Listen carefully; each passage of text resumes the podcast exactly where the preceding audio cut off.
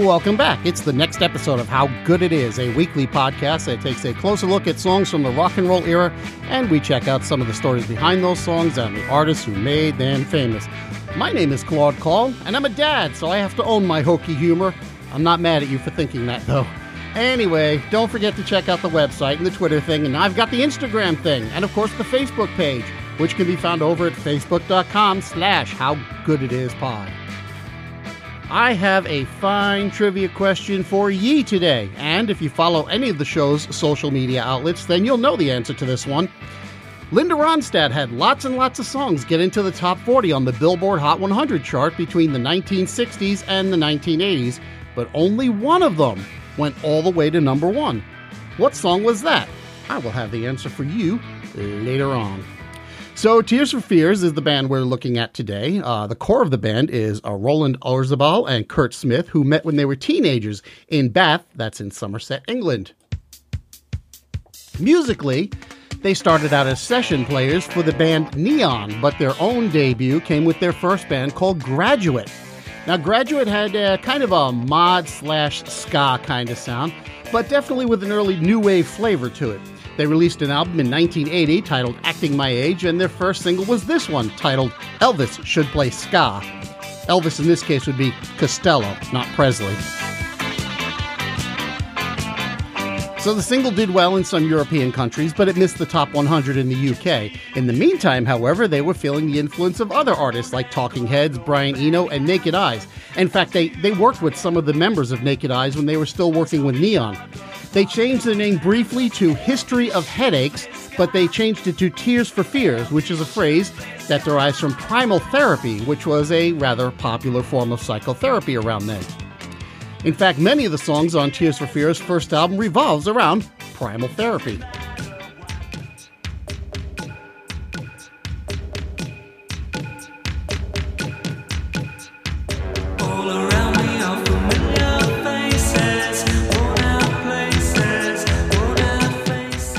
Tears for Fears released their first album, The Hurting, in 1983, but it wasn't until their third single, Mad World, that they re- realized any real success. The song went to number three in the UK, and the album was huge over there.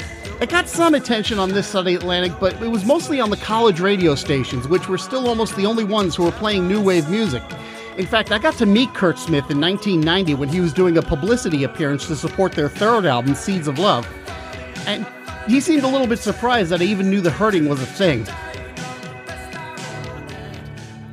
1984 was the year that Tears for Fears really broke out worldwide with the release of their second album, Songs from the Big Chair, which came out in February of that year.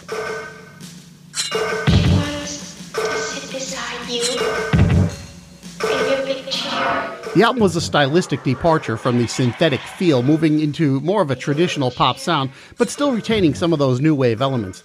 The album's title came from a book and a TV miniseries called Sybil, which was about a woman with multiple personality disorder who felt comfortable only when she was in the analyst's big chair. Their rationale was that each song on the album had a personality of its own. And in fact, there was a title track, which you're listening to right now. It's called Big Chair. Didn't make it to the album, but it was released as the B side of Shout. And so far as I can tell, you can only find it as a bonus track on the Super Deluxe edition of the album.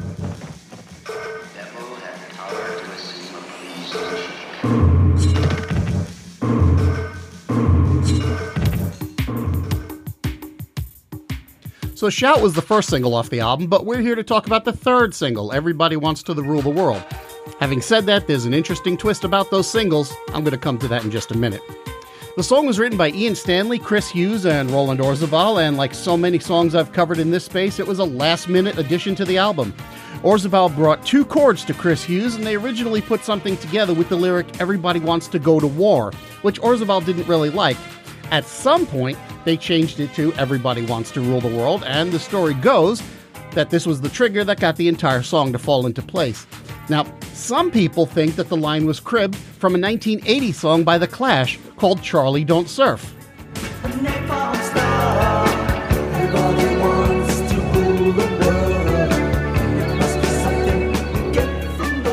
So did Tears for Fears steal the line? Well, Joe Strummer told Musician magazine that he once confronted Orzabal about it in a restaurant, telling him, You owe me a fiver. Strummer says that Orzabal reached in his pocket, pulled out a five pound note, supposedly as compensation for the line.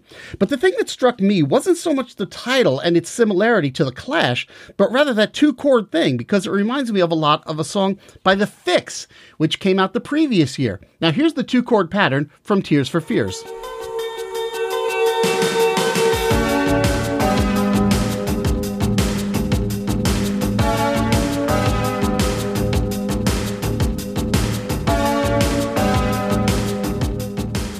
And here it is from the Fixx's 1982 song, Stand or Fall.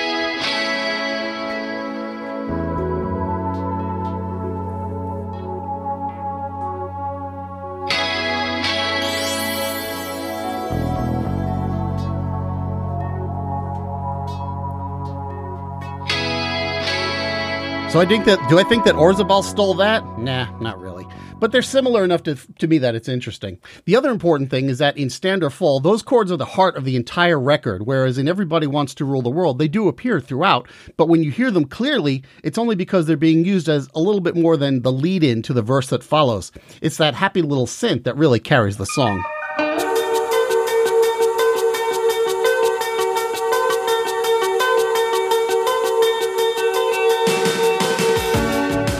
Now, as I mentioned earlier, there was something to discuss about the singles off the album.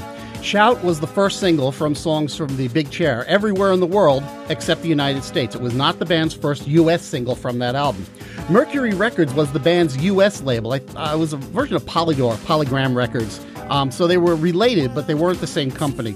Uh, anyway, Mercury thought that Shout wouldn't be a good debut single for the band, so they elected to wait for Everybody Wants to Rule the World and then released Shout and then Head Over Heels afterwards. In retrospect, Curt Smith said in an interview that it was one of those times when the record company was right and they were wrong. I'm pretty sure the video being out in heavy rotation on MTV didn't hurt either. The song went to number one in the US as their first single to chart there, and it went to the top five in several other countries as well. And I think, and this is my opinion, that part of the appeal of the song is that from a lyric standpoint, it's a little bit of a Rorschach test because some people think it's about achieving financial success. Some think it's about the Cold War, and back then it was US and Russia, and now it's like US and North Korea, and maybe back to Russia again. And still others think that it's all about the environment because of the line, turn your back on Mother Nature. All of which are fine, and I think that's why the song endures, not only through multiple covers, but through multiple styles. And speaking of which, in 2013, Lorde covered the song for the soundtrack of one of the Hunger Games movies, and she gave it a much darker sound, but also a much bigger climax.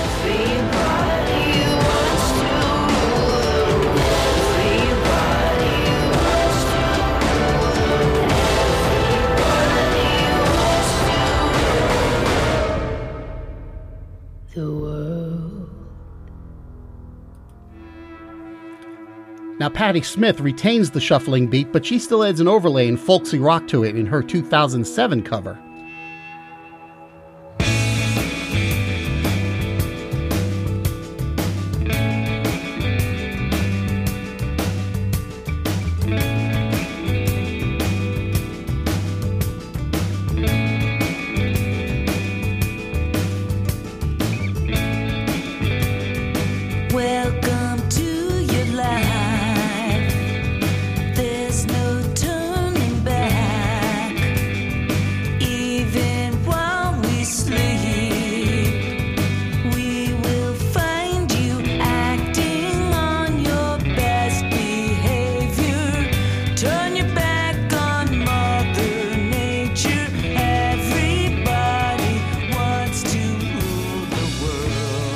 Kind of dig how she's also singing like the opposite of what she should be doing. It's almost like she's singing her own harmony, but then the main line doesn't even come in. And I want you to check out one more. This is from 2001. It's by the rapper Nas. Now, you don't don't get all upset ooh rap rap rap. Let me tell you something. Like, you remember the song Hard Knock Life from Annie? There was a cover of it done by Jay Z back in the uh, late 1990s, I think. And um, believe it or not, the composers of Hard Knock Life actually like Jay Z's version better than their own.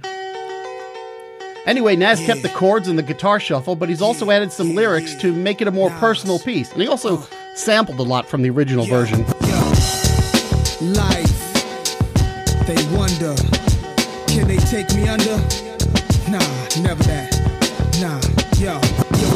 From the housing, tenement buildings, unlimited killings, menaces marked for death. Better known as the projects where junkies and rockheads dwell. Though I owe to it my success, with survival of the fittest every day as a child. I would think I'm a part of USA and be proud. Confronted with racism, started to feel foreign. Like the darker you are, the realer your problems. There we go. And now it's time to answer today's trivia question. Way back on page two, I asked you to identify Linda Ronstadt's one and only number one record on the Billboard Hot 100.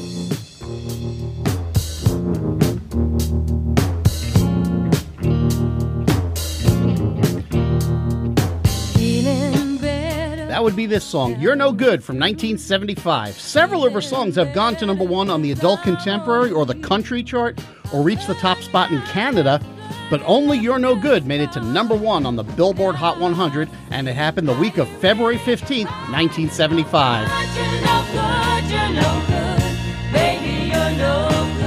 In fact, the, the song only spent one week there before dropping to number eight the second week. I'm thinking a part of the song's success came from the fact that she'd been singing it as the closing number to her concerts for a couple of years at that point, so there were a lot of fans who were finally able to get their hands on a copy. And oddly enough, Ronstadt herself has said in interviews that she wasn't especially happy with her performance on that record, but she loves the job that the band did. And I think you go back and listen to it, man, that band, they do a hell of a job on this record.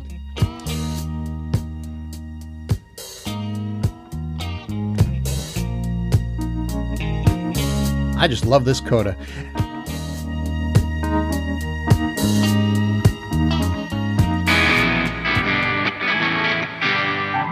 And that's a full lid on another edition of How Good It Is. If you're liking the show, please take the time to share it and maybe even leave a rating somewhere. If you want to get in touch with the show, you can email us at howgoodpodcast at gmail.com or you can follow the show on Twitter or Instagram. Yes, I am on Instagram now at How You can also visit, like, and follow the show's Facebook page at facebook.com slash howgooditispod, or you can check out the show's website, howgooditis.com, where you might find a few extra bits. Thanks as usual to Podcast Republic for featuring the show, and next time around, we're going to stick with Linda Ronstadt and find out how good it is when she's playing a different drum. Thanks for listening, and I will talk to you next time.